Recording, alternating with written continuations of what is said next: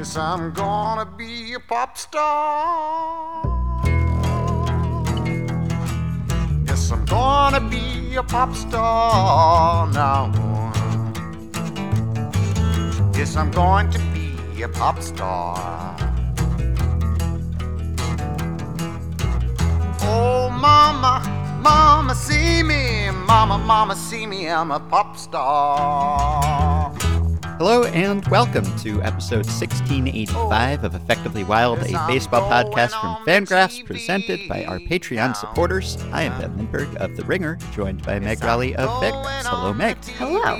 So on Thursday, we debuted our new segment, Meet a Major Leaguer. And the first major leaguer we met was Zach Pop, Marlins reliever. And who would you suppose pitched two perfect innings in Thursday's Marlins Giants game with a couple of Ks? It was none other than Zach Pop. And I actually noticed and was happy for him. I think that's one benefit of this is that Yeah. before I might not have bothered to look at the Marlins Giants box score. And if I had, I might not have recognized the name Pop. But as it was, I got a little rush of recognition and pleasure for this major leaguer I have met. And I met him via, you know, five minutes of Googling, but I know where he's from and where he went to school and his hopes and dreams. And so I'm invested now. And it's kind of like the minor league free agent draft, where we draft a bunch of people that maybe we had never heard of before we did our research for the draft. But then when you see their names pop up throughout the season, it's a nice little perk. So I'm looking forward to that feature of meeting a major leaguer. Or sometimes you have heard of them and you plan to draft Crismatt and you think Ben's not going to draft him. He's he's not going to do that. And then he does. And you're Yeah. like, ah, shucks. The winning pitcher in the latest Padres Dodgers quasi classic matchup. I mean, I am very happy for him and I'm happy for Zach Pop. And yeah, I think that you're right. The the benefit of these things is that it reminds you that like these guys matter to somebody. Mm-hmm. And some of them, you know, some of the guys we highlight in this series will go on to have distinguished careers and they will sort of force the issue, right? They won't Yeah. need our help to be remembered by us or their families or anybody else because they'll they'll do good stuff and they'll be a part of big moments and we'll look back and be like, oh, remember when silly Ben and Meg thought they had to highlight so and so. He's got a Cy Young now or whatever. But a lot of them won't do that because most big leaguers don't. And so it's nice to have that little feeling of investment and to know that like, you know, someone other than their mom is Right. is watching and and wishing them well. So it's you nice. get perpetual bragging rights. If you're a big leaguer, if you've been a big leaguer at any point for any length of time, you have that in your pocket and you deserve to be met at least for a few minutes on a podcast. And in other news about Zach Pop, I put out a call on that episode for someone to edit the Wikipedia page for Zach Pop's hometown of Brampton, Ontario, because I noticed that he was not listed as a notable person from Brampton, even though there were many figures from other sports on that page. And within, I don't know, an hour or two of the episode going up, Zach Pop was added to that page by someone whose IP address I can see. I cannot see a username, but whoever you are, thank you very much for rectifying this wrong. Zach Pop, now officially, according to Wikipedia, a notable person from Brampton. The pride of Brampton has been recognized for his accomplishment. I just the diligence of our listeners is uh, what could we accomplish if Yeah. if we put our minds to it? I mean, I'm not saying that, that we aren't accomplishing something worthwhile now, but like, what else could we do? We should think about it. I mean, we're already improving the most comprehensive storehouse of human knowledge on the planet. So I don't know, if we could do much better than that.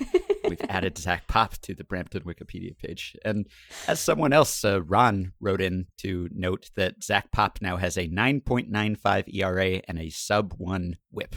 0.947, which is quite a combination. But, you know, anything's possible in six and a third innings when you have a 77 BABIP, but you've given up a, a couple of home runs in that time. So hopefully the sub one whip is more predictive of Zach Pop's future than the almost 10 ERA.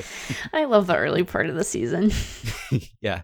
And also, in other news prompted by a recent podcast discussion, after we talked about Jean Segura recording his historic 200th career double, which occasioned him to pause and celebrate briefly and for the Phillies to flash a notice on the scoreboard at Citizens Bank and for everyone to clap and give him a standing ovation. Someone in the Facebook group noticed that Corey Dickerson is sitting on 199 career doubles right now. And I looked at his game logs and he had four doubles in his first nine games of the season. And since then, he's played nine more games with zero doubles. So do you think he is pressing? Because he's realized that he's on the verge of this milestone, the big double Benny, and he has something planned for his 200th double. And so he's trying to get it now. And as we all know, when you try to hit your 200th double, you might not get it. So that could be responsible for his little slump here. I, gosh, I hope not.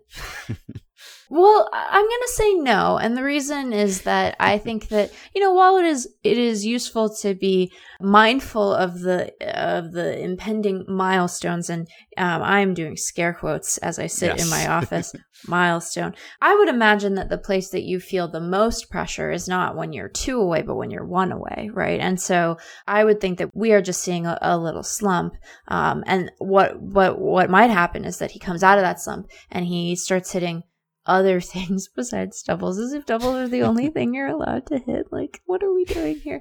And then he'll become conscious of it again and then he might enter an even longer more protracted slump mm. because it'll be the it'll be the next one. I've often wondered for guys who are approaching like actual career milestones and are perhaps like one away but on the road you know if they it, maybe we've talked about this before. If they eh, subconsciously hold back a little bit so that they can you know sort of mark that milestone at home in front of a home crowd with their family perhaps present in a way that's easier and and uh, a little less fuss. I wonder if that happens. If they're like i, I don't want to i don't want to thump a thump tonight because if i wait I'll, i can do the 500th one at home and they'll clap and they'll stop the game and they're gonna and a lot of teams are good about acknowledging those big milestone moments, regardless of whether or not the player who achieves them is part of the home nine, because mm-hmm. we want to be mindful of history and we are stat obsessed as a sport after all. I've seen visiting players sort of mark big achievements in a ballpark that is not their own, and it's nice. Like in some ways, it's it's a it's an even nicer acknowledgement of the of the moment because you're like, this is so good and so noteworthy that people who want you to be sad at the end of the night are taking a moment to say, hey, good job, you've you've done the thing. But I do wonder if they will be like, I'd rather do it at home because they probably have like a framed something or other ready for me. Yeah, I don't know why I remember this, but in 2010, Alex Rodriguez was sitting on 599 homers, and it took him an abnormally long time to get to 600. It took him yeah. 46 at bats, which was, I think, the most that anyone had taken. I'm reading a, an ESPN recap here of the seven players with 600 homers, Rodriguez's 46 at bats between numbers 599 and number 600 were the longest. So, you know, it's an exclusive group. So, not a huge sample there, but it took him 46 at bats, 12 games. And people were suggesting at the time that he was pressing because he was trying to get number 600. So, you know, 600th home run is uh, probably slightly more memorable than the 200th career double. I mean, they're both up there, obviously, like, you know, both totally worthy of stopping the game to, to celebrate for a while. But if you had to pick one, you probably take the 600th career homer over the 200th career double. That said, yes. I hope I hope that Corey Dickerson has uh, something elaborate planned here because you got to up the ante. I mean, after Segura showed how it's done, now you have to top him. So I hope he has some sort of, I don't know, synchronized dance planned for the 200th double. Hopefully he's using this delay between his uh, penultimate double and, and the historic double to actually come up with uh, some kind of choreography here to make the moment memorable. Or perhaps, like just about every other player who has ever gotten to 200 career doubles, he will not even notice or mark the occasion in any way. But I am kind of curious now. Oh yeah, maybe he's like, look, I, I just I have a dance, but it's not ready for prime time yet. So I gotta I just gotta keep practicing. Yeah.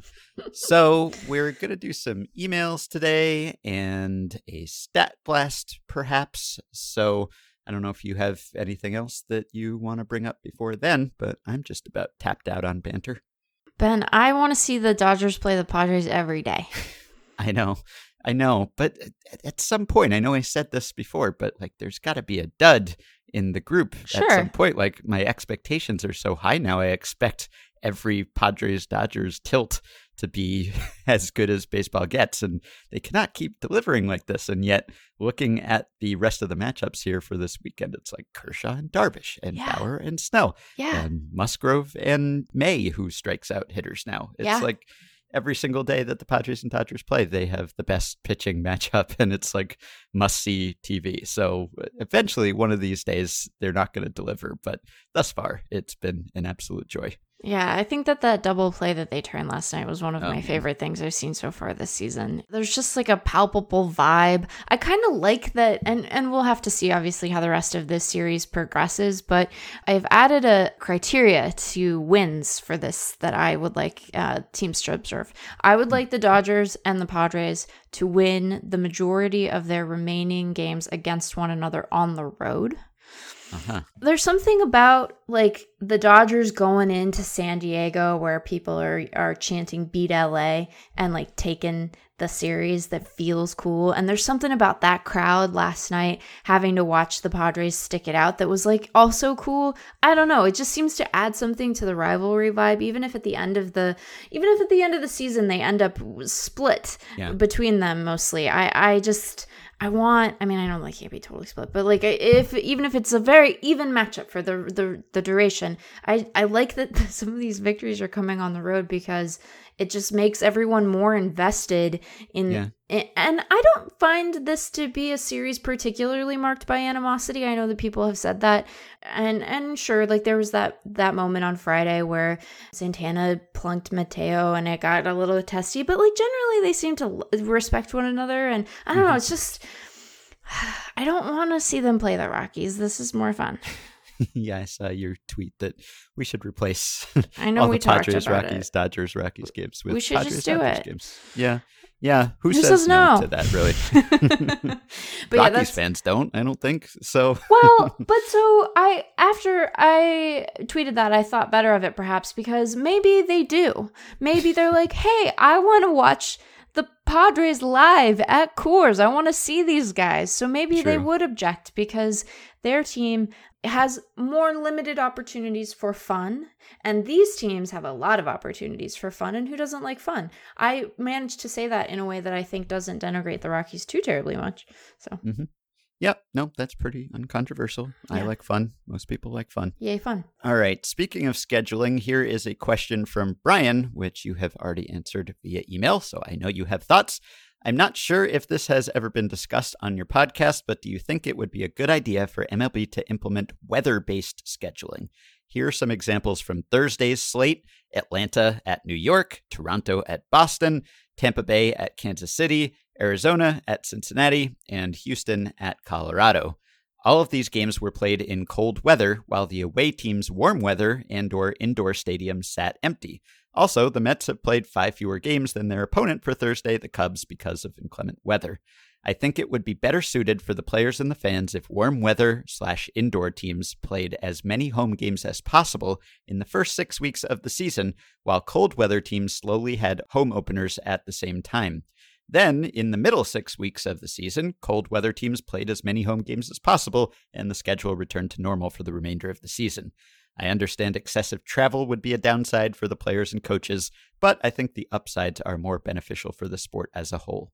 I don't think that it's a bad idea if what you're trying to do is prioritize or minimize the possibility of weather delays. But as I said in my response, the resistance that you get is from warm weather teams who don't want to sacrifice the juicier part of the baseball calendar and hmm. slate the earlier part of the calendar toward their home games because I think that on average attendance tends to be better when you get into the real summer months when kids aren't in school. Mm-hmm. And so while it would make sense for us to play in LA and Houston and Miami more often than not in the early going, that inherently means that, you know, Minnesota and Chicago and Boston are getting games at home in, you know, June, July, August. And they do already. It's not as if the schedule is flipped entirely the other way. And perhaps six weeks would be um, a sufficiently narrow window at the beginning of the year that teams would say, yeah, this is worth it for us. But I suspect that the objection would remain that you're in a, a weird way punishing warm weather cities by putting their home games earlier in the schedule when you're less likely to get sort of peak attendance that you get during the summer. So that's why I think yeah. you don't do it.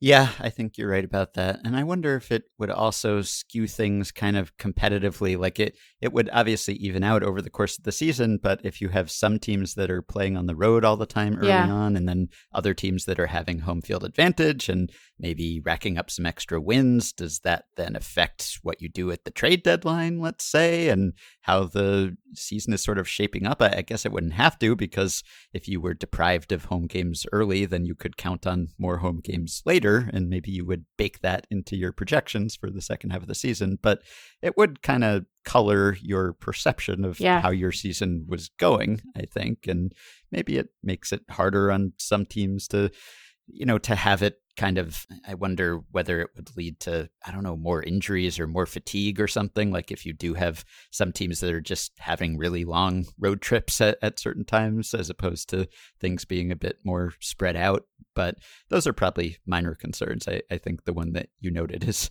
the reason why it wouldn't happen even if it's uh, mostly for financial reasons rather than competitive ones. It will be interesting to see if the the thinking around this shifts as as time goes on though because in theory you know, having to contend with weather extremes in any number of directions is something that we are, you know, we're not likely to see it less in the coming years mm-hmm. as climate change worsens. So it, it will be interesting to see kind of how teams adapt to that. And, you know, it just goes to show that, um, well, you should not build new ballparks willy nilly. That's silly. Don't do that. That's a waste mm-hmm. of money. If you are in need of building a new ballpark, building one with a retractable roof might be a useful add on to maximize the number of days that you can play without having to commit to a dome because nobody likes those. All right, we've been talking a bunch about replay review lately. Here's another question in that genre. This is from West, who says At the start of the pandemic, I began watching cricket as it was one of the few sports that was still taking place,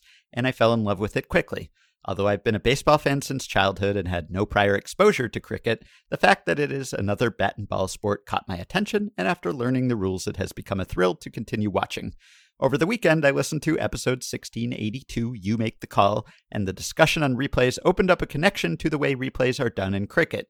In short, replays are done in two circumstances one where no call is made by an umpire and the review booth makes the call, and one where the umpire makes a call, a team on the field elects to have the call reviewed, and the booth immediately reviews it.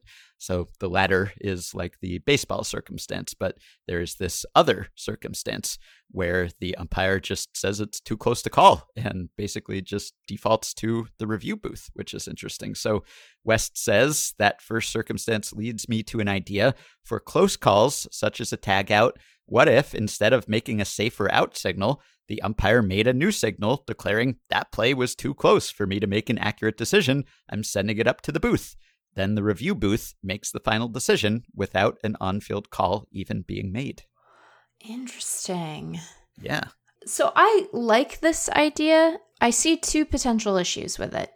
The mm-hmm. first of which is I wonder how I wonder how often an umpire would invoke this. I mean, clearly right. it's a thing that happens in cricket. Is that because I wonder how long that has been true? Is it like just a thing that has been true since replay was introduced into the sport and so they're sitting there saying, "I have of course I would admit when I don't know a thing."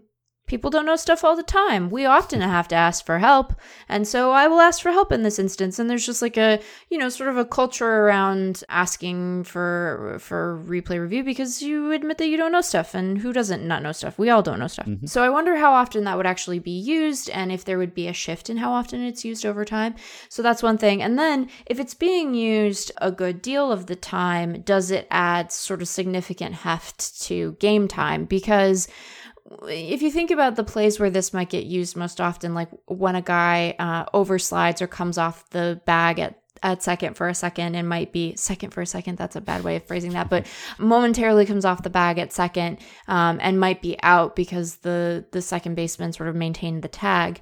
I think that there are instances where that theoretically could go to review, but teams decide we don't see enough when we look at this to to actually do it. And so I suspect that while teams are eager to to root around for an out that might be hiding between a, a player's foot and the bag, that we are spared, if you want to put it that way, some number of reviews because they just decide, oh, this is in fact too close. And because there's a call on the field, we don't know how it will go. And so we'll just Yeah. move on. Yeah. So it does seem like it has the potential to add some heft, but it seems like the way around that concern is to just clarify the rule at uh, about uh, guys coming off the bag and say that there's like a safe zone or whatever. So it's not impossible that we would find a way to utilize this and not um, immediately bulk up the amount of time we spend on replay. And I, I quite like the idea because it gets us out of this conundrum of like, do does the booth need to know how it was called on the field? Does that matter? Should we take that into account? This is just to say, hey, this is really close and we have technology, so why don't you look at it for us, please? You know, that seems like a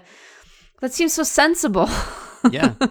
I like the intellectual honesty of it. Right. Just admitting, I don't know. I don't know. You know? That was you're like that was close. Someone should look at this really, really finely. if only we had advanced technology that allowed us to time travel back to a few seconds ago and look at that with perfect clarity from many different angles at once. If such wonders existed, then we could just uh, default to that instead of me making a call just, you know, spur of the moment. Because I don't know what umpires would say about this, but like some percentage of umpire calls must just be like coin flip. I mean, even Yeah. they must think like, man, I don't know. That was Yeah, that, was, close. basically a tie. I- I'm gonna go with this, like that. Go with my gut here. You know, I'm I'm slightly leaning toward that one, so I'll go with that. And just the fact that we have replay review, I guess, takes some of the pressure off that you know you're not going to end up with one of these terrible, notorious decisions that uh, everyone realizes was wrong later, but you can't do anything to correct it. I wonder if there is sort of like a slippery slope here. And obviously, this has been happening in cricket, so it would be instructive to know exactly how it has worked in practice there. But like, if you know you have this option, then does that make you more likely to use that option over time? Like, do you just keep going to that if it's even close? Like, if you're not totally sure, because why not? You know, why, why risk making an incorrect call? So I wonder, like, if that option is available to you, then it would be hard not to make use of it, I, I guess, because, like, you know, there are a lot of close calls there. It's like, when people say that you could have robo umps and if something happened to the system, like if the system missed a single pitch or something, well, the umpire could still be back there prepared to make the call in the event that the system malfunctions. But would you in practice really be ready to make that call? Like if it works, you know, 999 times out of a thousand, and then there's one where there's a glitch in the matrix and it doesn't make the call, were you really prepared for that eventuality? And would you be ready to make an accurate call in that situation? And I wonder in this case, would you just be more and more inclined to just let the system decide, just to, to toss it to that higher authority with the technology at its disposal? And maybe that's not necessarily a bad thing unless it causes more reviews and more delays, as you were saying. But maybe there are ways around that. I don't know if it's like from a, a spectator perspective it would be weird certainly just to like not see a call. It's already weird compared to the past like when the call on the field always stood unless you know maybe umpires got together to discuss it and then change their mind or something. But for the most part when the umpire made a call that was the call. Whereas now it's always in the back of your mind when there's a close call that oh they might review this and maybe it'll be overturned. But at least for a second you get the satisfaction of getting a ruling Whereas just think of how weird it would be, at least at first, to have a bang bang play or something and then nothing. then you just have to wait a few minutes to see what anyone thinks about it. That would be odd, but not necessarily worse. I, I guess you would get used to that. So I see some merits to this. Well, and it from the fan psychology perspective, the way that we the way that we engage with experts is so funny, right? Because on the one hand, we're we're so keen to tell umpires that they're wrong. Yeah. we love to boo them, we love to boo their calls. We do that when we are in the ballpark without any view like consistent or clear view of the strike zone, right? We're over on the side. We can't visualize the whole thing and it's boo, you got it wrong because it's, you know, we're having fun. We're having a good fun time. We're rooting for our guys and and the umpire reads as, you know, like a, a substitute teacher or the guy who oversees study hall or whatever we want to give him a you know want to give him a hard time and so we engage with them that way and we do not defer to their expertise but I wonder how we would engage with them admitting, I have found the boundary of my expertise or like yeah. what my human eye can do. And does that does that admission, which is eh, you know, is there regardless of whether or not they say it, right? That they cannot perfectly see tiny changes between the, the bag and the foot, right? That they are not maybe perfectly placed to interpret a bang bang play. That's the reality, regardless of whether or not they admit it. But if they do, do we then start to question all of the other things? Does mm-hmm. it actually increase the amount of doubt that we have in the system? Like it would just be a very interesting dynamic to observe because, on the one hand, like I said, we don't defer to their expertise expertise, but we kind of admit that they have it and we expect them to assert it at the very least, even if we don't yeah. have a ton of respect for it. So it would be a weird, it would be a weird kind of feeling out thing to see how fans look at that. And I think that this is part of what we're going to see when we do finally have a robo ump, right? That there will be this shifting around and there are going to be times when we like boo very inappropriately. I yeah. saw this at Fall League, right? Like I saw a robo zone being called and fans booing the ump because they didn't mm-hmm. either they didn't realize that there was a robo zone or more likely they didn't care. And so this poor guy is taking all of this umbrage from the crowd and I I half expected him to turn around and be like, "I'm not making this call. This isn't me." Yell at the machine. But we don't do that because that's not satisfying because the machine doesn't slump its shoulders and look defeated or get fussy and like clean the plate with the broom like really furiously because you've got to be a professional but you're still mad that you're getting yelled at. So I would be fascinated to see what happens just for that reason. I feel so bad. I make umpires the subject of experiments like all the time. yeah. This is why we need lab league. Lab right? league, lab league. yeah. Yeah, I hadn't considered that. That's interesting. Does it undercut their authority if they admit that they missed something? like does the facade of infallibility fall? And it shouldn't, right? Cuz like no. of course they're not infallible. They're humans who are alive. right. Yeah.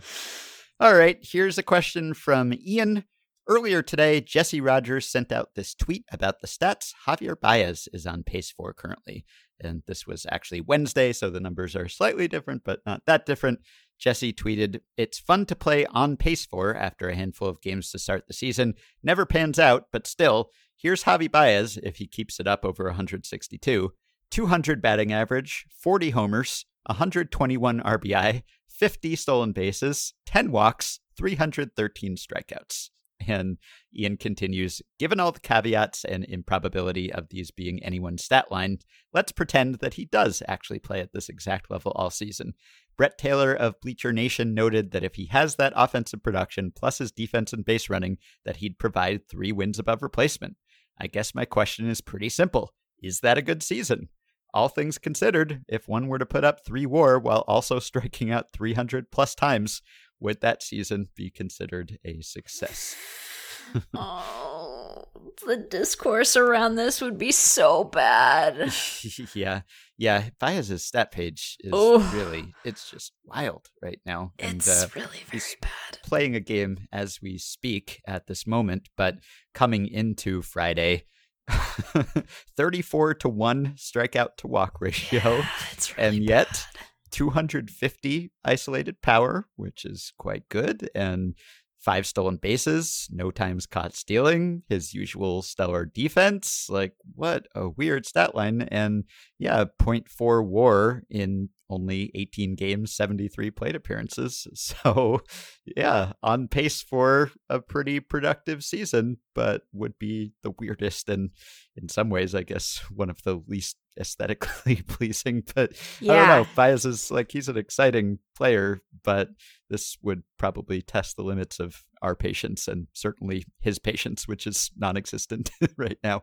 Yeah, I mean, I trust that we don't have to, and and the tweet acknowledges this. I think the question acknowledges this. We don't have to spend too much time talking about how unsustainable a situation this is.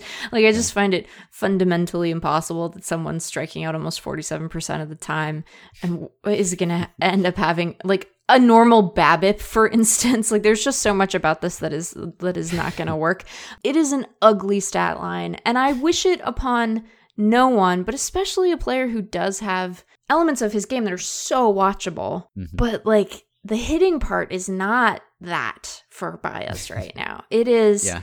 And like you know, sometimes a guy won't have a strikeout rate that is as dramatic as this, but like we'll we'll strike out a lot, and uh and and you watch his at bats, and you're like, oh well, like this isn't the strikeout rate makes it seem worse than it is, right? Like he's still putting together some interesting at bats, and like you see him, like yeah, you know, trying to figure out the zone, and he's fouling off hard stuff, and like he's just he's just striking out a lot, and you're like, ah, that's too bad. But then you watch you watch Javi Baez, and you're like, holy Moses, can you see the baseball?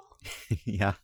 Like some of these strikeouts are just he's fishing on stuff that is two feet away from him, seemingly. Yeah. So I feel like Baez has become this weird. He's become one of the weird case studies in like how people engage with analytics, Mhm. and that's a bummer because like watching him play defense is legitimately thrilling at times and he is a he is a good base runner and the power when it when he does connect is like incredible and it's very mm-hmm. exciting especially in a guy who is not like so you know so tremendously big and and strong seemingly but is quite strong clearly. Mm-hmm. But this is very bad. I think that people would be skeptical of any season people tend to be skeptical of seasons that derive a significant amount of their value from defense because we tend to be skeptical of defensive metrics, I think more than offensive metrics, which isn't to say that we don't look at good defenders and say that's valuable, but that like the the degree to which it can influence a player's war um, when it becomes very extreme tends to make us a little bit nervous just because we know that there is noise in that data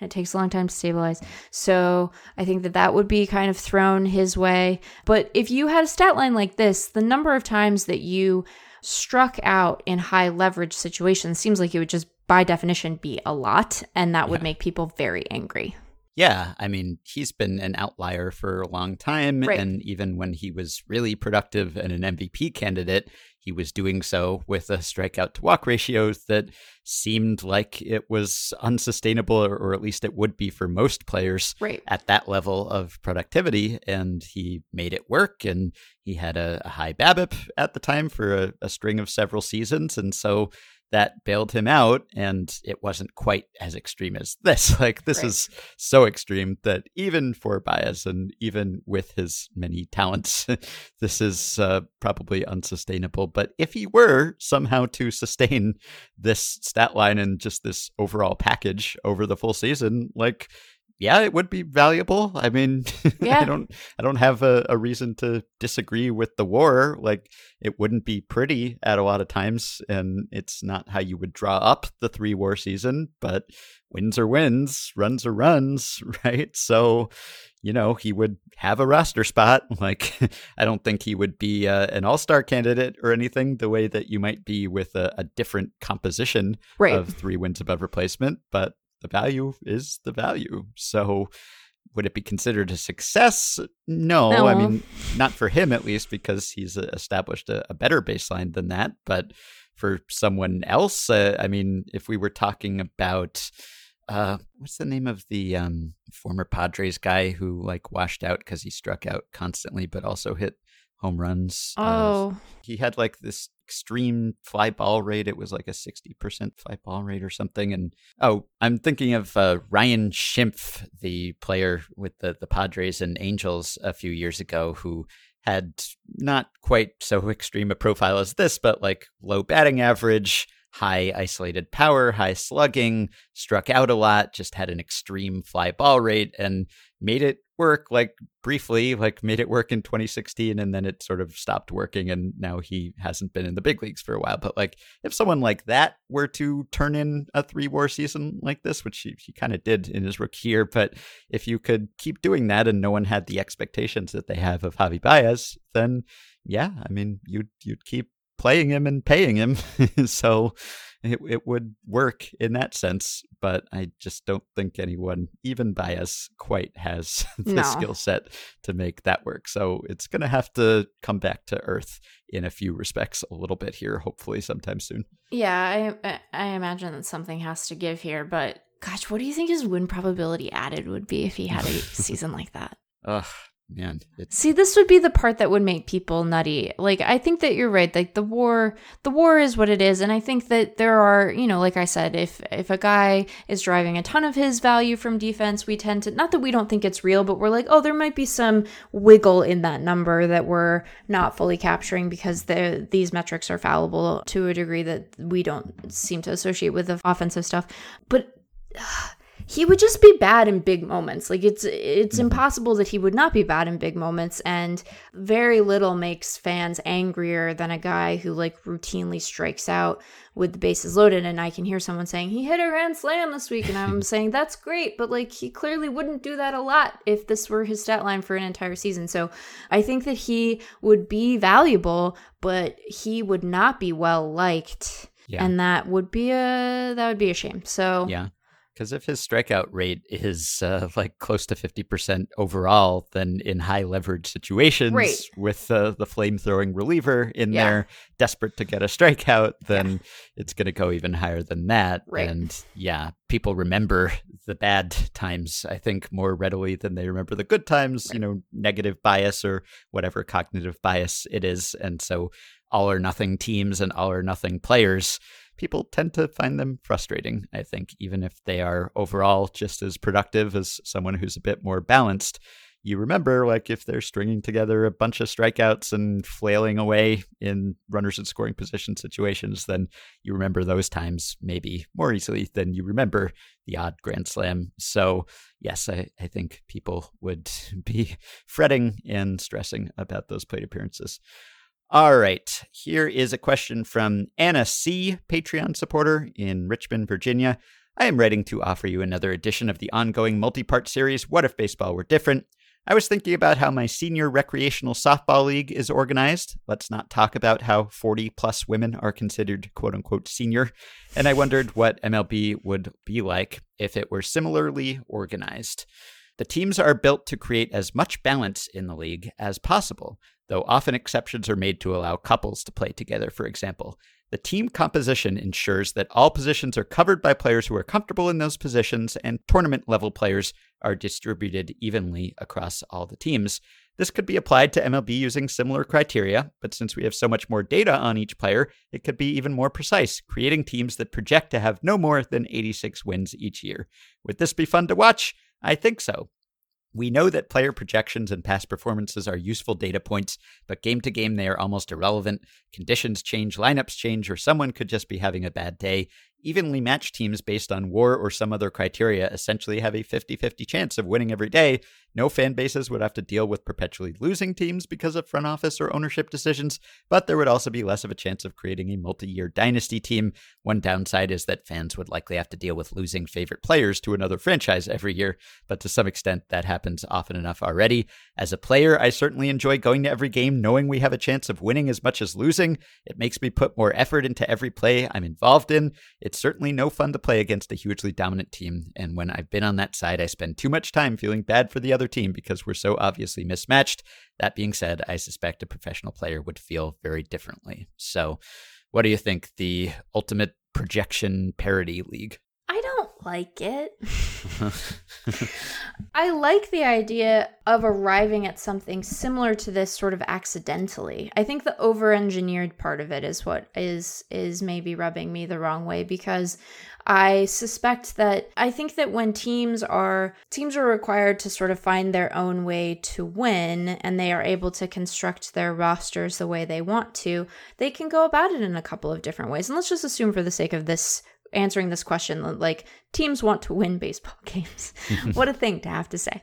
But let's assume that they do. I think that they approach it from different directions and that's how we see you know particular pitches come in and out of vogue and hitters of different statures and guys with different kinds of swings. And i i think that not having it be sort of organized from a central place tends to lead to to differences that are interesting and and maybe promote biodiversity even if that biodiversity only like flashes briefly and then everyone starts doing the same thing but then everyone does then some people start doing a different thing because everyone's mm-hmm. doing the same kind of thing and they want to try to strike out and and not strike out in a baseball sense but you know uh, strike out on a new path that leads them to winning so i think that i would prefer a mandate of or a set of incentives that says to every team go try to win and then see what they do with it then take players and sort of line them up and draft them to construct teams that are likely to project to be perfectly even with one another because there would of course be variation right we would still get mm-hmm. surprising results because projections aren't perfect and they you know they're they're a median projection. And so there are going to be guys who you know reach their 90th percentile projection just like there are going to be guys who sit down around their 10th percentile projection. And so you wouldn't actually end up with teams that are perfectly matched because guys are going to surprise you and change and all of that good stuff. But yeah. i like the idea that we would let teams kind of figure stuff out and figure out how they want to fit a roster together themselves rather than mandate one that looks a particular way yeah, we've gotten questions like this before. I don't know if we've answered them, but questions about like, you know, trying to find a way to either do away with teams that aren't trying or teams that are super teams just to to bring everyone closer to everyone else's level. And there's something to be said for that certainly. There's something to be said for parity and competitiveness and not having the Dodgers play the Rockies 19 times a year or whatever name your matchup here but I think there's also something to be said for when you have two elite teams going at it compared to like two mediocre teams going right. at it. In either case, they're evenly matched, but there's just not as much juice to, I don't know, Reds versus Cubs or, or something, just to right. a, a name, you know, a couple NL Central teams that are not great, but not greater than each other to a significant degree that feels a lot different from Padres Dodgers. And I've seen a lot of people saying, like, well, why can't we have more matchups like Padres Dodgers? This rivalry is so great. And sure, I'm all for having more rivalries like that. But I think part of what makes it so special is that it's rare. It's rare to have two teams that are in the same division, that are so good at the same time, that have such bright futures, that have been so aggressive in upgrading lately. Like, they can't all be the Padres and the Dodgers. Like the Dodgers are, you know, looking like one of the best teams of all time, and the Padres aren't that far behind. So not every team can be that. Like you're not going to get more than a handful of teams in that kind of bucket every year. I don't think it's not possible really to to do that or sustain that. So I think we should appreciate that rivalry while we can. And certainly there are teams that should look at the Padres and say, hey, this is not an enormous market mega franchise. And look how aggressive they have been about getting better. Maybe we should do that too. But if every single team were trying to get better aggressively all the time, like you would not be able to build a team as good as the Padres and the Dodgers because there's only so much talent. There are only so many wins to go around, really, and it's a zero sum game. So that's a long way of saying that I think I agree with you here. There are certain aspects of this to recommend it, but on the whole, I would not really be in favor of sort of artificially suppressing the best teams. Like, yes, if we can put some incentives in place to make it so that there are fewer teams that are really bottoming out right. at, at any given time, that would be a positive for sure but I don't think you could take it quite this far. I mean, there are all sorts of, you know, CBA and economic and mechanical right. reasons why it would be difficult to do it, even if you wanted to. but I don't know that I would quite want to either. Maybe we could be a little closer to this than we currently are, but not all the way. Yeah, I think that that's right. All right, we got a couple of questions inspired by the Super League, the short-lived Super League, and don't worry, you don't have to be an expert on the Super League. I think. I, I, think we need to learn more about it. I've re- I've reconsidered my position. I think that I think that we need to know more stuff about it. Okay, I I find the Super League pretty interesting, as short-lived as it was, and we got a couple questions here. This is uh, from Ryan, Patreon supporter, who says this European Super League coverage has been a whirlwind and has made me feel pitiful as an American baseball fan. European soccer fans quickly organized to shut down an undesirable change to their sport, whereas we've, with a little complaining, accepted one third of teams tanking at any given time, blatant service time manipulation, abysmal minor league salaries, and a multitude of other sports capitalism ills. The presence of robust supporters' unions seems to be a differentiating factor for Europe, Big clubs have several supporter groups that collectively work to advance fan interests and apply pressure to owners acting adversely to those interests. Do you think it's possible for something like a true supporters group to take root for baseball fans, or are we already fully boiled frogs? And we got a, a similar question from Jacob, who says part of the reason the European Super League dissolved so quickly was the universal revolt led by fans, players, club social media accounts, and even managers. Is there anything that could be done to baseball or any American sport that would unite people, especially fans, in this way? Why haven't we banded together to stop the zombie runner? Personally, I think American sports fans could never accomplish something on this scale. German fans came together to stop Monday night football matches, while similar criticisms in American sports like NBA back to backs and long schedule, or NFL Thursday night football and their contribution to player health are discussed, fans largely don't care. I can't think of a time American fans have come together to stop something aside from sending our energy to the Nationals as they beat the Astros or the Cavs as they faced off against the 72 win Warriors. It's not that American sports fans are dispassionate, but I think we're more passive participants due to the fragmented, centralized nature of our sports. MLB is a super league that shuts out and systematically oppresses domestic competition to protect the financial right. stake of its owners. It's primarily engaged with through TV, and baseball itself is a game that can't maintain fan momentum in person person without the prompting of a loudspeaker. The cultures of European football and American sports are so different, and one of the reasons I follow European football is that difference promotion and relegation, the wide array of intermingled professional teams, many great national leagues, engaged fans with their fun chants and traditions. So, is it too late for us? Can we band together to not dismantle MLB's Super League but effect some sort of change? Uh, I think that it's really I, I think that the the lack of domestic competition is really really makes this challenging. And yeah. and the the reasons that are outlined here are why I was like, oh, we need to care about Super League because mm-hmm. it does demonstrate like the the power of sort of collective action to intervene on a sport that I think, you know, clearly the suggestion here, even though these are privately held teams, is that it is a public utility, a public good in some way, and that the people who enjoy it the most should have some input into how it is run. And that mobilization is certainly aided by like the the clubs and alliances that were outlined here and so there's a there's an infrastructure and a mechanism for that kind of like mass action in a way that i think most american fans don't engage with in quite the same way like you can be a fan but that's a more sort of individual experience, even as you are staking claim to a broader identity that is a collective one.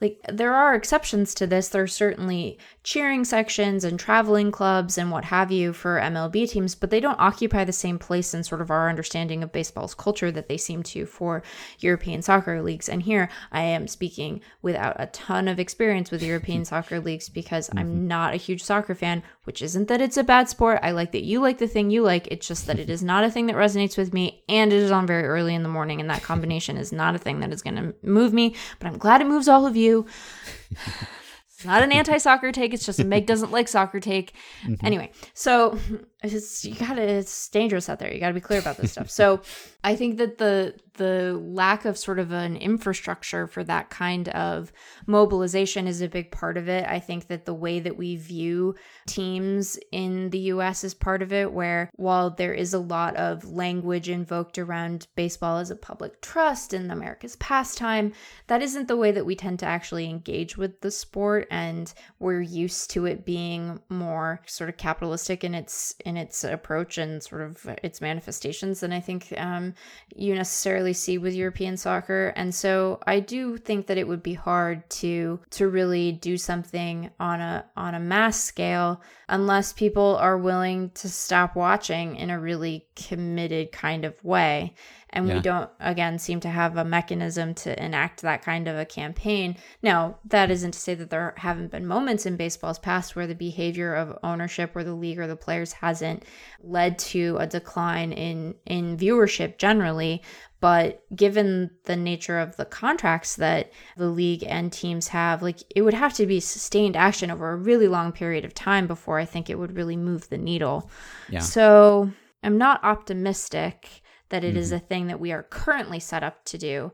But that doesn't mean that it isn't a thing that we couldn't eventually be set up to do. It's just you got to start laying the groundwork for it. Like, you know, the Dodgers Pantone Club has to like right. take a dramatic left turn yes. from its current uh, activities. So, yeah, that's what I have yeah. to say about that. No more Mookie billboards, or at least put the billboard in front of Rob Manfred's house or something yeah. and have it be about the zombie runner. Yeah, I think the system is really entrenched in baseball, at least. It's just been this way for a long time. It's been a long time, far beyond most people's living memories since MLB had a, a real domestic rival that was, you know, giving it a run for its money and making it worried and giving fans a, a choice of a similarly high level domestic league. So I think it would just be tough to overcome that tradition and that inertia now. And I think also, as I understand it, in the Super League case, like no one wanted this. Like, not right. even the personnel on the teams, like the players, the managers, like, no one wanted this except for a small cadre of billionaires and owners who thought this would be good. This would make us some money. And so there was as much of a revolt from people involved on those teams, really, it seems like, as fans and, and supporters. So I think that's another area where there's a difference from, say, the zombie runner or expanded playoffs or whatever rule we're up in arms about right now. It seems like the players are mostly fine with those things or not really moved to protest them in the way that fans might be. And so I think if if players are willing to like walk away or, or make a big stink about it, then that helps a lot. And I'm just not sure with most of these changes, you know, like we might come to like moving the mound back or something, and that might be the thing that players are upset enough about to really form some kind of concerted action. And in that case, I would be in favor of it. But all of these things that I am not in favor of, it seems like people actually on the teams, a lot of the stakeholders are perfectly fine with, if not also in favor of. So, I think you would need some kind of disconnect between league management and club ownership and then like everyone else to provoke that really strong and rapid response. So I don't think we're there with the specific issues that we're discussing here. So don't want to say it's impossible, but there are a lot of hurdles here. And I don't know, maybe we can look to the Super League example for inspiration and adopt some of the things that worked out to stop this. But I think it would be a long road with a lot of obstacles.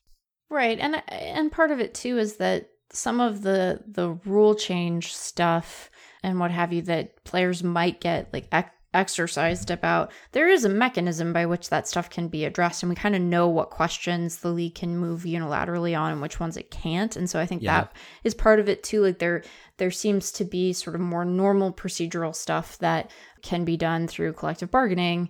And and I don't say that as if that that mechanism doesn't exist in European soccer. I don't know the answer to that question. I don't know. But I think that there are other avenues that are seen as as sort of appropriate for more directly invested parties like players to express their dissatisfaction with the league. And so those tend to get very those can get very contentious but they still occur within the confines of collective bargaining rather than spilling out into like protest and whatever was going on. And i was you know i was like asleep because of vaccine dose two so were the people like actually protesting like in the street? I think there was some component of that, and That's so obviously cool. There's a social media Right. outrage and uproar. So yeah, I, I think there was a physical component and in-person component to it too.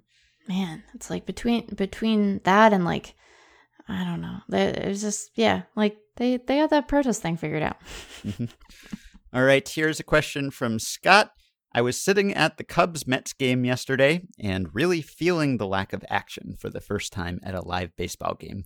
This led my brain down a pace of play rabbit hole. Here's an idea I'm not sure is any good. In fact, I'm fairly certain it's bad, but I'd love to hear you banter about. This is my favorite kind of email. yeah. And I say that I say that sincerely. I'm not giving I'm not giving him a hard time. It's like Mm-hmm. I have a bad idea that I'd like you to think about with me. Yeah. Please confirm that it is terrible. Yeah. Obviously, a clock like basketball or football wouldn't work in baseball for a variety of reasons, but what if each team individually had a maximum allotted amount of time, like a chess clock? Perhaps the clock would start with their first pitch of the inning and end the moment the third out of the inning was recorded. If a team's clock hit zero, they would automatically forfeit the game. Depending on the amount of time allotted to each team, how much should it be? Could this effectively speed up the game in an engaging way? What implications would there be? What types of strategy could arise? Maybe every extra inning simply adds a small amount of time to each team's bank. What if a player or coach actually has to hit a button to stop their clock, like in chess? I find the idea of a team leading in the ninth but being forced to play extremely quickly so as not to time out hilarious. What else comes to mind for you? But wouldn't this couldn't not necessarily w- would it for sure, but couldn't this lead to a ballooning strikeout rate and even more um, even more strikeouts? Like doesn't this discourage you from scoring a bunch of runs? In what way?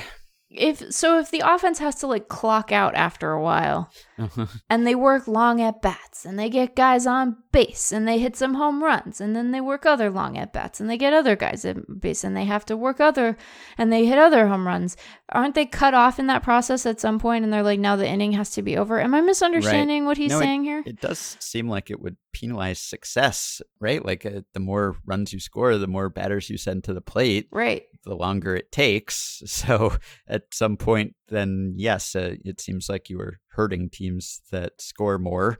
And also, another problem here is that it, it seems like the offensive team is not totally in control Right. of how long a half inning takes. Like it's it's a group effort. It takes two to produce a four hour game. And if anything, you could manipulate it so that if you're only counting the time against the team that's batting, let's say, well, then don't the pitchers on the opposing team have incentive to take even longer? pedro baez becomes the highest paid player in major Right. league baseball Exactly. Then you have everyone wants to be the human rain delay so that you're eating away at the remaining time that the offensive team has. I guess you could go in the other direction. Would that work if it were pitching team that the clock was counting down against? But then again, you're you're further penalizing a team for being bad. So either way, it seems like you are hurting a team that is either allowing more base runners or producing more base runners. And the team that's uh, allowing more base runners, uh, presumably they're already trying not to do that. and you probably don't want to give the team that is good a reason to tank intentionally and be bad and, and sandbag the rest of the inning. So I think Scott's instinct that this was a bad, Bad idea, idea, was right, correct. yeah. yeah because like you know you'd be getting down to the the last the waning seconds of your clock and you'd you'd press and swing at stuff you shouldn't and strike out and it, it takes time to strike out, right? That maybe Well, you would true. you'd try to put the ball in play on That's the first true. pitch. yeah. yeah that's a better that's a better read of the situation than i had been that's that's accurate i I think you're better served to to if you're keen to move the action along you're better served to time individual components of play mm. than you are to to put a you know to put a clock on it like you would in football and say like here you have a quarter that's this long or whatever. Because what you're trying to do is move each individual piece along rather than manage to a specific time. And then you get you know pitchers who deliver the pitch more quickly. You could enforce any of the rules about batters in the box. and so i i think that we we often suffer from trying to be a little too cute when it comes to this stuff which is that Yeah. you can you can just have a pitch clock that you enforce and you can enforce some of the existing rules that you have. And that's not going to solve all of the issues around pace of play because some of them are the results of bigger trends within the game that that lengthen games. Like, you know how strikeouts famously take longer than groundouts do and so mm-hmm. and everyone knows that Mm, says it on the fly and they think about stuff.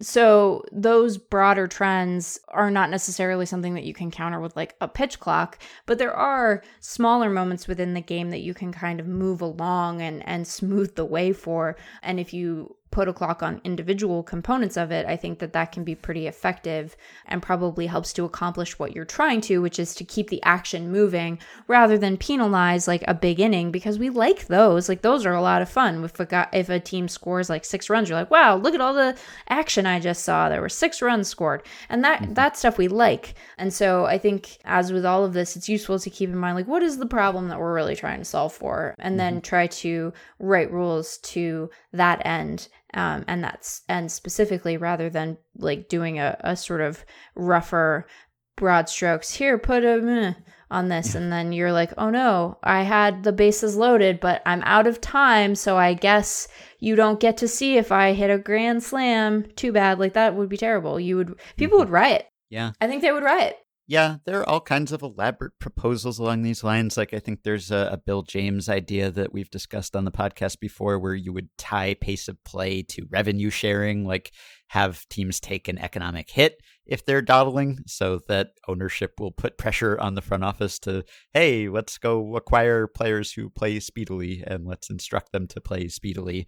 And maybe if there's a, a pot of gold there waiting for you, if you actually hurry up then teams will do that. Although players themselves might not be as incentivized to do that unless like players start getting paid according to how quickly they play to some extent, then they would have some incentive to play faster too. So there are all sorts of ideas like that that maybe they could work, but we don't have to get that complicated as you were just saying. Like there are already rules on the books or really simple rules that you could implement that should fix this. Like before we really turn the sport upside down we might as well like try the really simple and probably pretty effective ways of doing this. Like in the Atlantic League in low A this year they're testing a 15 second pitch clock right and right. we haven't even implemented the 20 second right. pitch clock in MLB. Like that's such low hanging fruit. Like it's happened in the minors. Like it seemed to have some of the intended effect, and no one seems to mind it. Like let's just do that for one thing. Like, yeah, it might be an incremental improvement, but it's something and it seems like it's really simple and it's been tested and proven. So now they're testing the 15 second pitch clock. And I don't know whether that will actually happen in MLB someday or whether they're just trying to make the 20 second pitch clock more realistic by saying, okay, we won't do the 15 second, but let's do the 20 second. But really, like, that's such a simple thing. And as you were saying, just enforcing batters not stepping out of the box, et cetera, et cetera. Like as people have documented, the great Grant Brisbee article that everyone cites, where he went back and watched an old game and found that the largest difference between old games, faster games, and new games, slow games is the time between pitches and players just taking their time more so than added commercial time or other factors. So that just seems like it would be pretty simple to crack down on. And yep. I know that there are injury issues there. Like if you start limiting recovery time between pitches, then our guys going to hurt themselves. But, you know, maybe they just won't throw max effort on every pitch because uh, they will have some fatigue set in and they will have to take something off those pitches. And that would be beneficial in other ways potentially. So, really like those are the simple things. And yes what we do here in large part is entertaining wild hypotheticals and if baseball were different how different would it be? But in some cases we don't even need to. Like there are simpler solutions that could be implemented that just haven't been. Yeah. I mean, like at some point you have to ask, do I have to adjust this strap again or should I get a new elbow guard? Maybe yeah. it's just not sticking the way it used to. You know, Velcro wears out after a while, elastic wears out. I don't think you have to futz with it. I think it's fine. Mm-hmm. All right, here's uh last one before I end with the stat blast. This is Kevin who says if you were good enough to make the majors but didn't care about baseball and hated being under pressure, but also liked collecting a major league paycheck, what is the ideal position on the 26 man roster? Do you want to be the backup catcher that doesn't play often and nobody expects too much from? What about the fifth starter? I think the ideal would be the long reliever. You're almost exclusively pitching in games that are already lost, and if you perform poorly, nobody really cares. Just let me collect my paycheck and go home to do some birding with my really nice and expensive binoculars. What would you choose? Long reliever is a good one. Yeah. In part because I think your place on the roster is less precarious than if you're a bench bat. Yeah. Or, you know, like, yeah, if you're like a fourth outfielder, you're kind of, you're assuming you're going to have to move every couple of years at the very least, although you might stay in the majors. So I would probably, I would say long reliever, like, um, I mean, backup catcher is just so taxing because you do, you are going to, you know, you are going to start uh, probably at least one day a week. You know, if you have a day game after a night game, you're like, oh, I gotta, I gotta work a full day tomorrow. Yeah. Catching is hard. Like if I, if Catching I is even hard.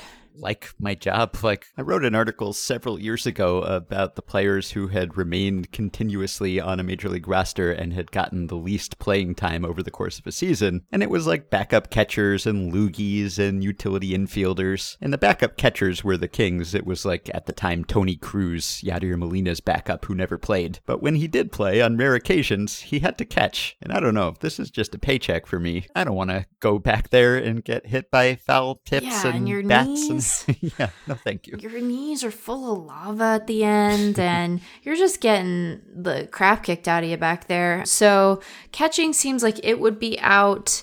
I think that long relief is probably the leader in the clubhouse, but if there are changes to um, the roster rules and the number of pitchers gets limited, then I think being a bench bat is more appealing.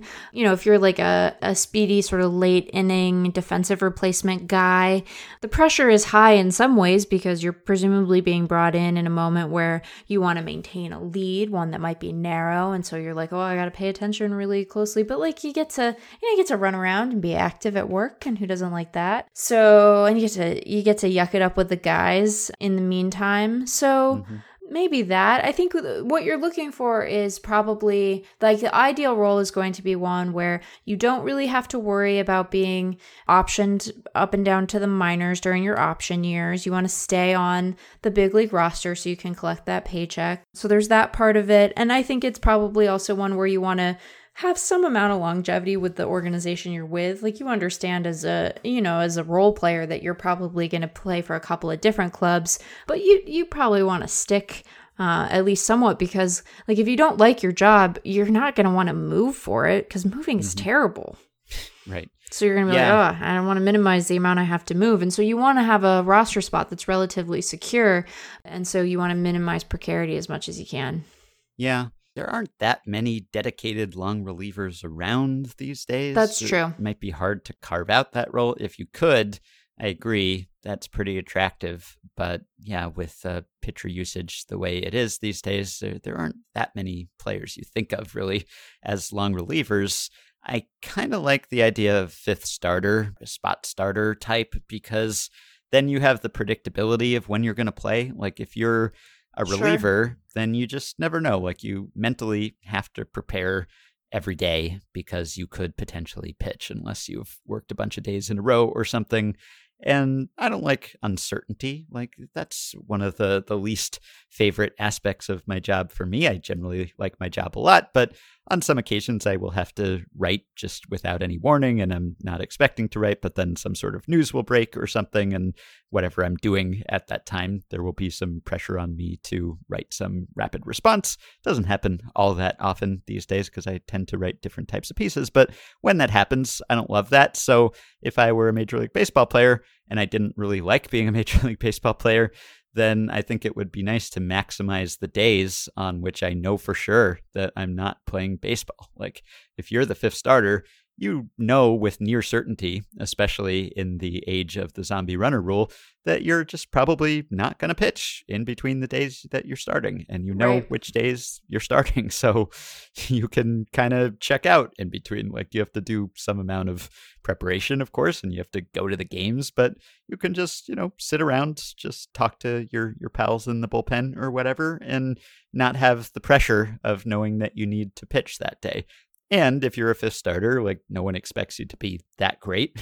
so I think for me, I would go with that. It's like less physically taxing and less unpredictable. So that seems like the best of both worlds to me.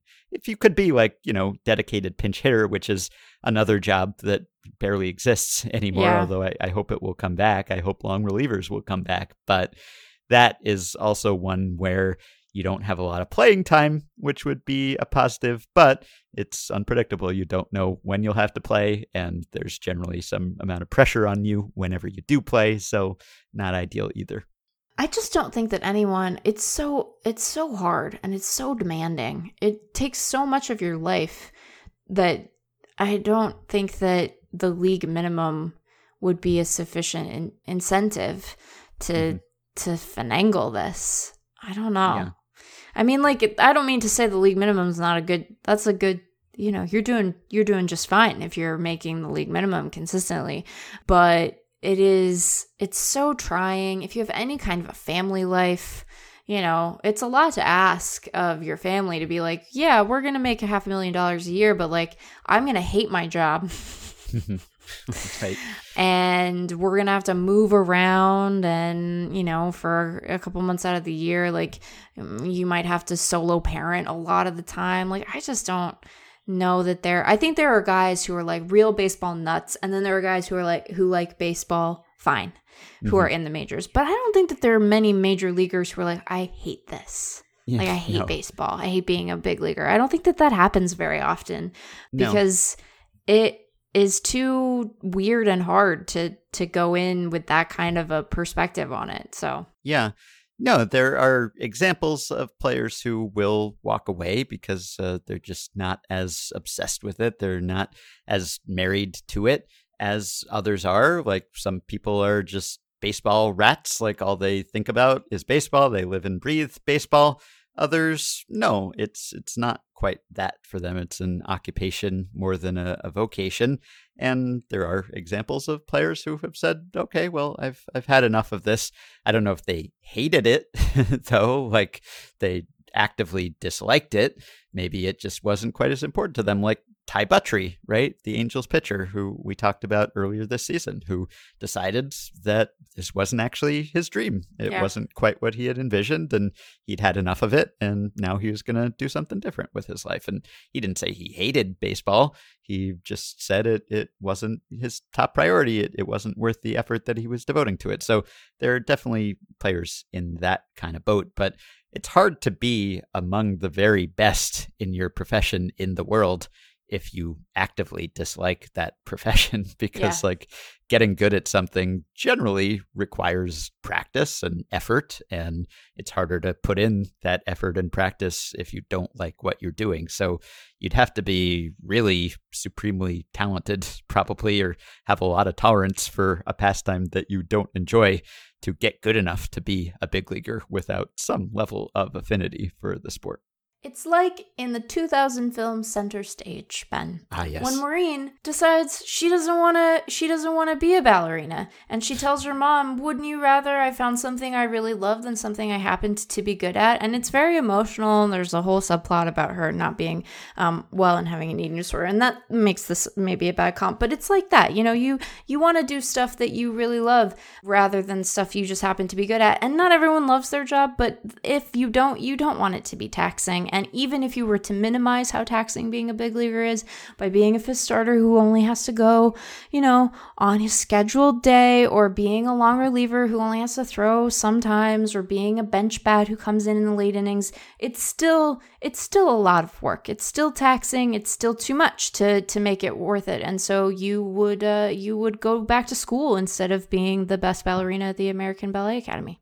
Hmm Yeah, that was the comp that was on the tip of my tongue too. So, and there are examples of players who you know have to step away for a while, uh, Yeah. like Zack Greinke, right? You know, was suffering from social anxiety and obviously loves baseball and is dedicated to baseball, but was not in the right frame of mind, the right headspace to devote himself to baseball for a while. And then he came back when he was ready and has obviously excelled and stuck with it, but has a, a different level of commitment. I mean, he clearly loves it and seems like he maybe wants to continue working in baseball after his playing career, but also is like content with reporting on the last possible day to spring training because uh, yeah. he's a veteran and he will show up when he's required to. He doesn't need to be there even earlier than that.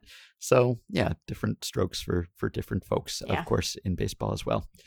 All right, last question, which is the inspiration for the stat blast. Let's cue up the song. They'll take Adidas that's sorted by something like minus or OPS plus, and then they'll tease out some interesting tidbit, discuss it at length,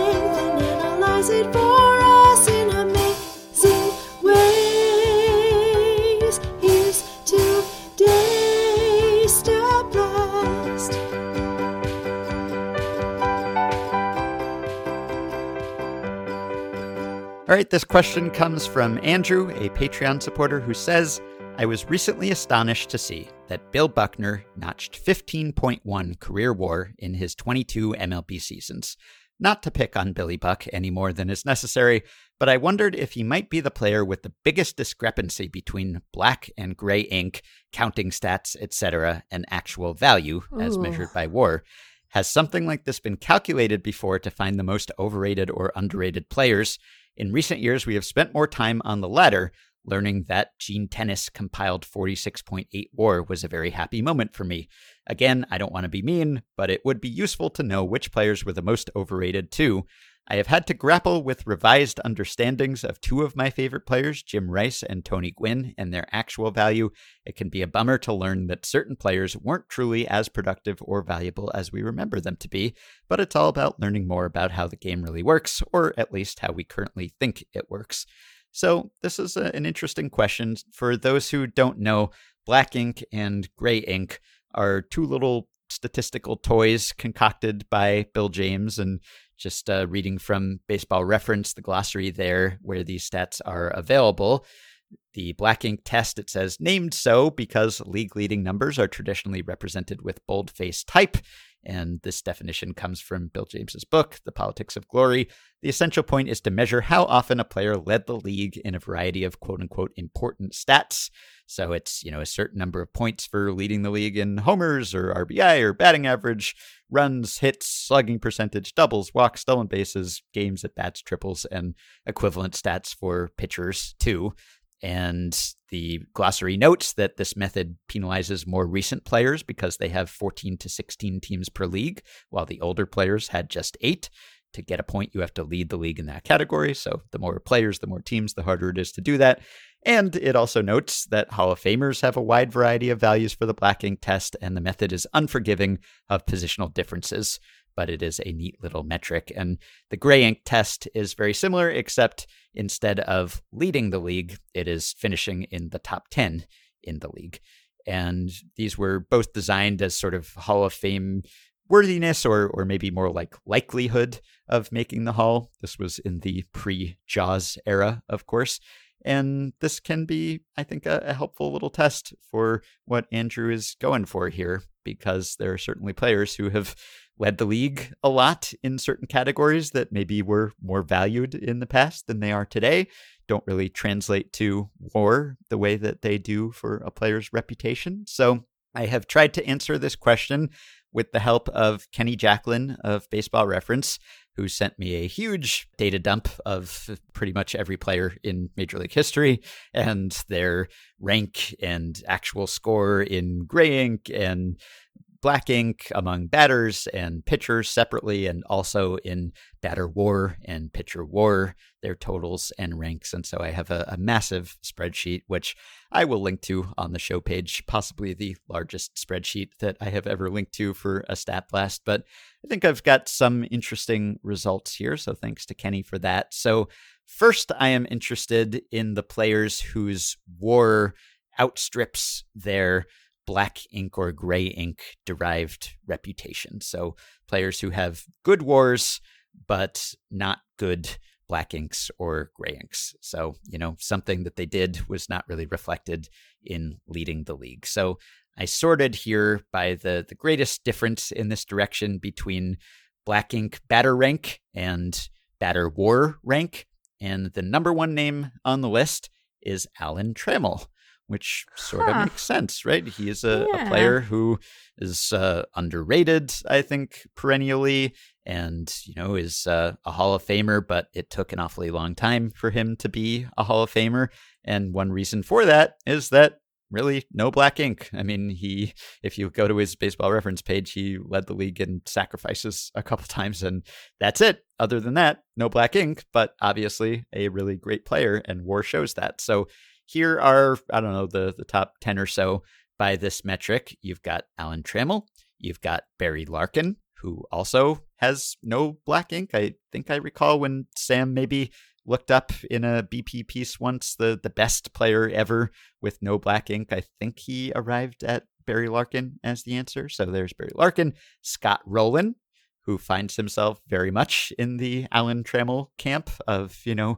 sabermetric cause, where uh, the war and, and the Jaws say he's a Hall of Famer, but the traditional stats don't really, because Scott Rolen never led the league in anything. he Yeah. has no no black ink on his BREF page.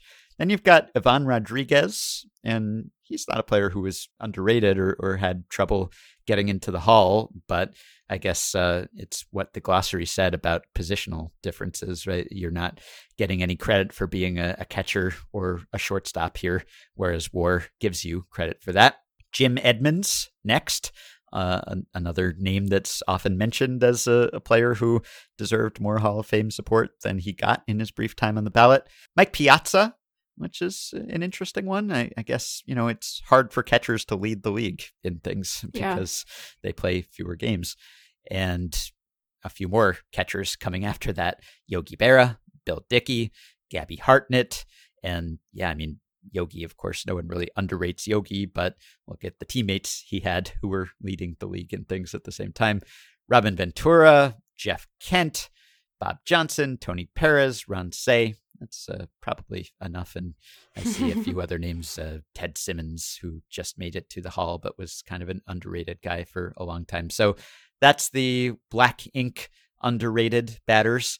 And then the underrated batters for gray ink. So these are guys who didn't lead the league necessarily, but uh, didn't even like finish in the top 10 in categories, but still had some value as players.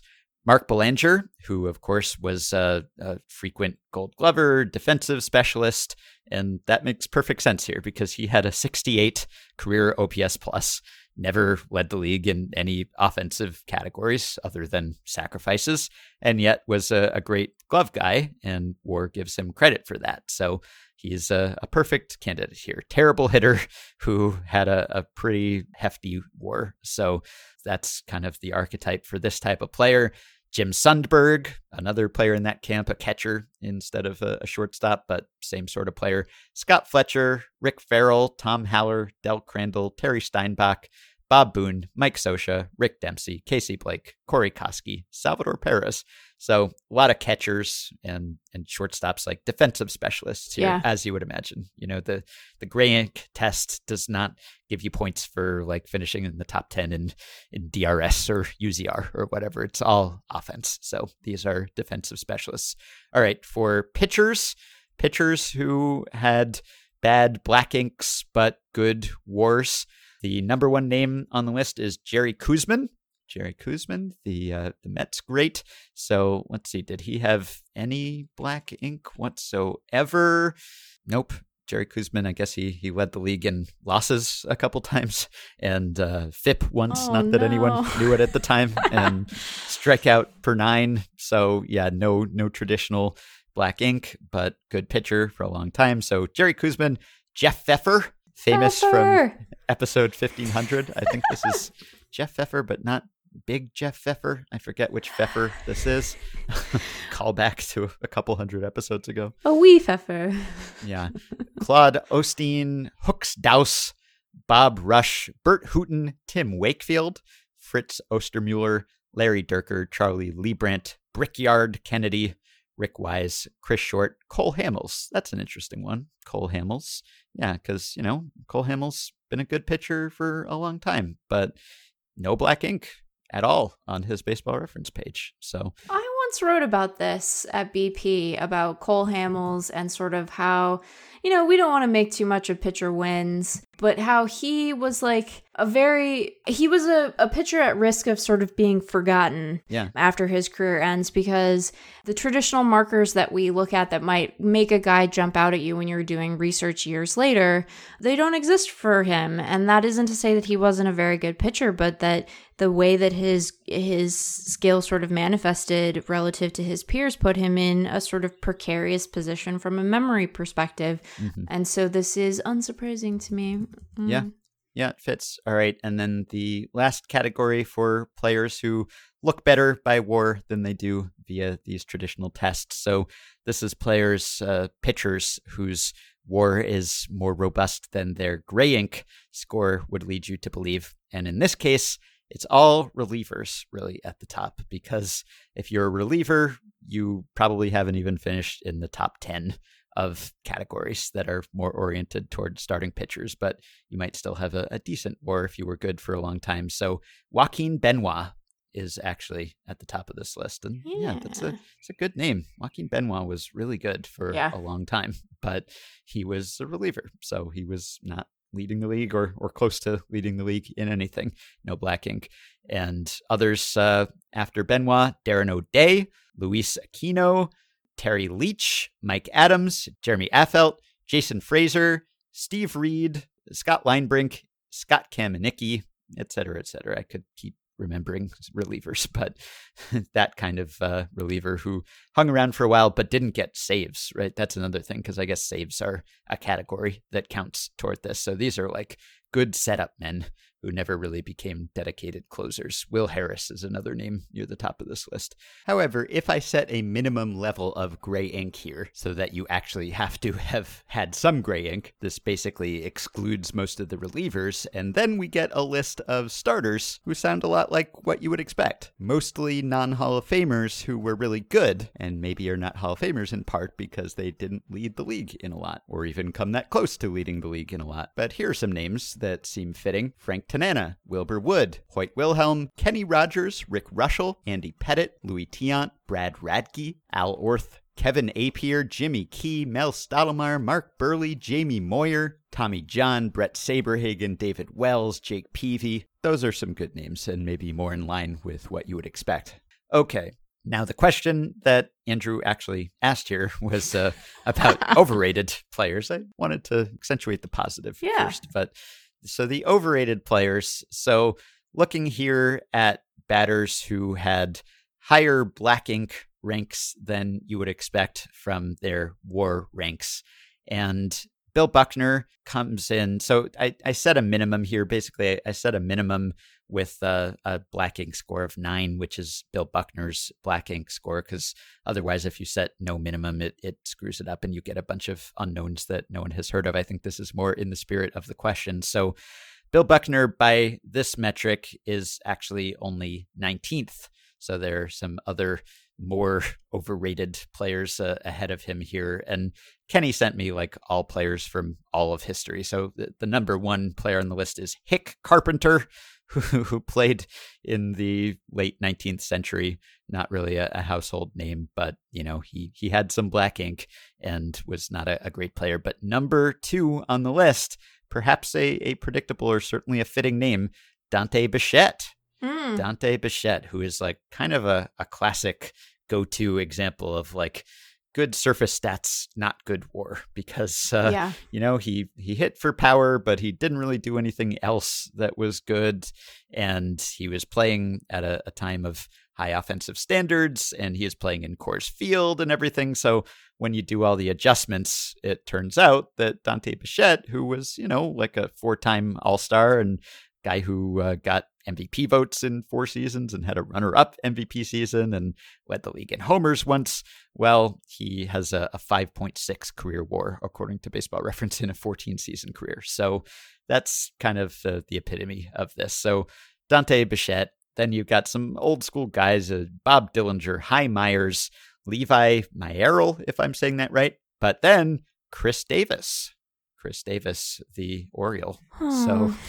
Yeah, don't want to pile on Chris Davis, but perhaps predictable. Again, a guy who's led the majors in homers a couple times and led in RBI and also led in strikeouts and some other things, but not uh, a great player lifetime, according to WAR. And Dee Strange-Gordon is on here too. Hmm.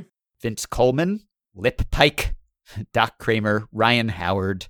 So, you know, you've got other guys like this Zoilo Versalles, Whit Merrifield is on there, Cecil Fielder, Juan Pierre. So Hmm. you've got a, an interesting mix here of uh, like sluggers, one dimensional sluggers who don't look so great once you do the park adjustments and everything and weren't so good in other ways. And then like speedsters who stole bases but didn't do much else. So that's who you got here. And Buckner, again, as I mentioned, is uh, only, what did I say, 19th on that ranking. However, if we do gray ink for batters, so the batters who finished in the top 10 in a lot of statistical categories a lot of times, but did not have very impressive wars. The top name again is Lip Pike, but this is another uh, late 19th century player, like 1870s guy. If we remove poor Lip Pike here, Bill Buckner is uh, the number one on the list. So Andrew was onto something here. Bill Buckner was very often in the top 10 in a lot of statistical categories and sometimes led the league in some things and also had some black ink. I, I guess I should specify. Let's see. He he led the league in doubles a couple times. He won a batting title.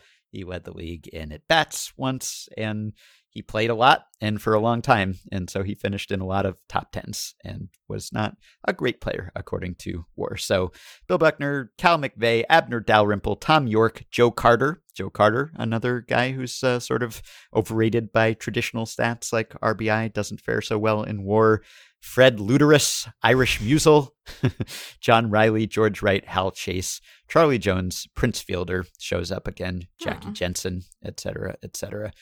And I guess to wrap up, we have uh, the pitchers. So this it doesn't really work as well for for pitchers. I don't think this is not so so satisfying a list. But I tried to come up with like equivalent cutoffs for like a Bill Buckner level of black ink and gray ink for pitchers. And here are the names I have here: Harry Wright, Riney Walters. Miles Mikolas. See, Miles Mikolas is here. Like you can do this with sort of a, a short Right. career. Uh, So this is just I don't know that there's as satisfying a way to do this for pitchers, but I'll put the spreadsheet online for anyone who wants to slice and dice the numbers.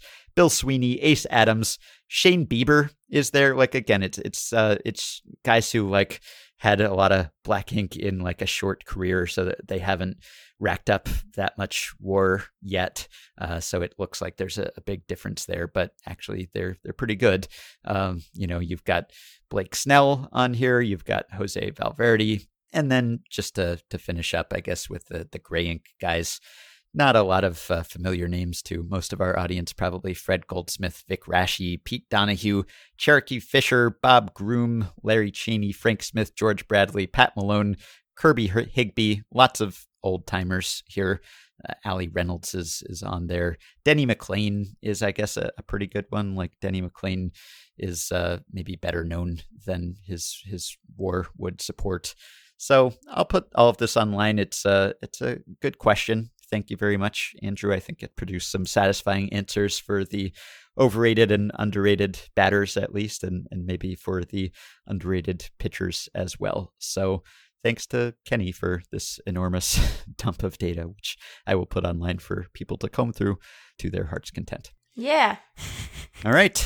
Well, that's all I've got. So thanks for the good questions. Keep them coming. We will be back with more emails and banter and news and whimsy and weirdness next week. All right, that will do it for today and for this week. Thanks as always for listening. On Friday night after we finished recording, Willians Astudillo further endeared himself to the internet and to me in like four or five different ways within four or five hours. He was being interviewed before the game and he was asked about throwing 46 mile per hour strikes, and his explanation was gasolina. Then he started in the game against the Pirates at first base batting ninth. Which is interesting because we did a stat blast earlier this week about the most uncommon combinations of field position and lineup position. And that stat blast was prompted by the Twins starting Mitch Garver, their catcher, in the leadoff spot, which we determined was the most uncommon combination. But the second most uncommon combination was first baseman batting ninth. So the Twins did that too with Astudillo. Of course, it's uncommon for first baseman to bat ninth because first basemen tend to be power hitters. And so was Astudillo in this game. He hit a home run on a pitch that was 4.24 feet off the ground. According to Sarah Langs, that was the highest pitch hit for a home run this season, also the highest since September 2019. Really high, way above the strike zone, way above the ground, which made it more impressive because Willians Astudillo himself is not way above the ground. He said after the game, I was impressed with myself. That was a high pitch. It was like at least shoulder height on Astudillo. So that was great. During the game, he had to take cover because there was a bat shard that went his way. So he sort of turtled to protect himself, pun totally intended, before making the play. And then after the game, Jake Cave, who also homered, was doing a post game interview. And as a video posted on Twitter showed, Willians Astudillo was lurking just off screen, gesticulating, trying to get Jake Cave to mention Astudillo's home run. As Rocco Baldelli said, We say how all the time when we're talking about him, there's always something that happens, and maybe more than one something that happens in the course of a game when Willians is playing. Totally true. If he's on the field, there are three or four different things that happen that just wouldn't happen with anyone else. So the camera loves him, and so do I. That game, by the way, lasted 2 hours and 17 minutes. Speaking of pace and length of game, 2 0 Twins victory over the Pirates, in which J Happ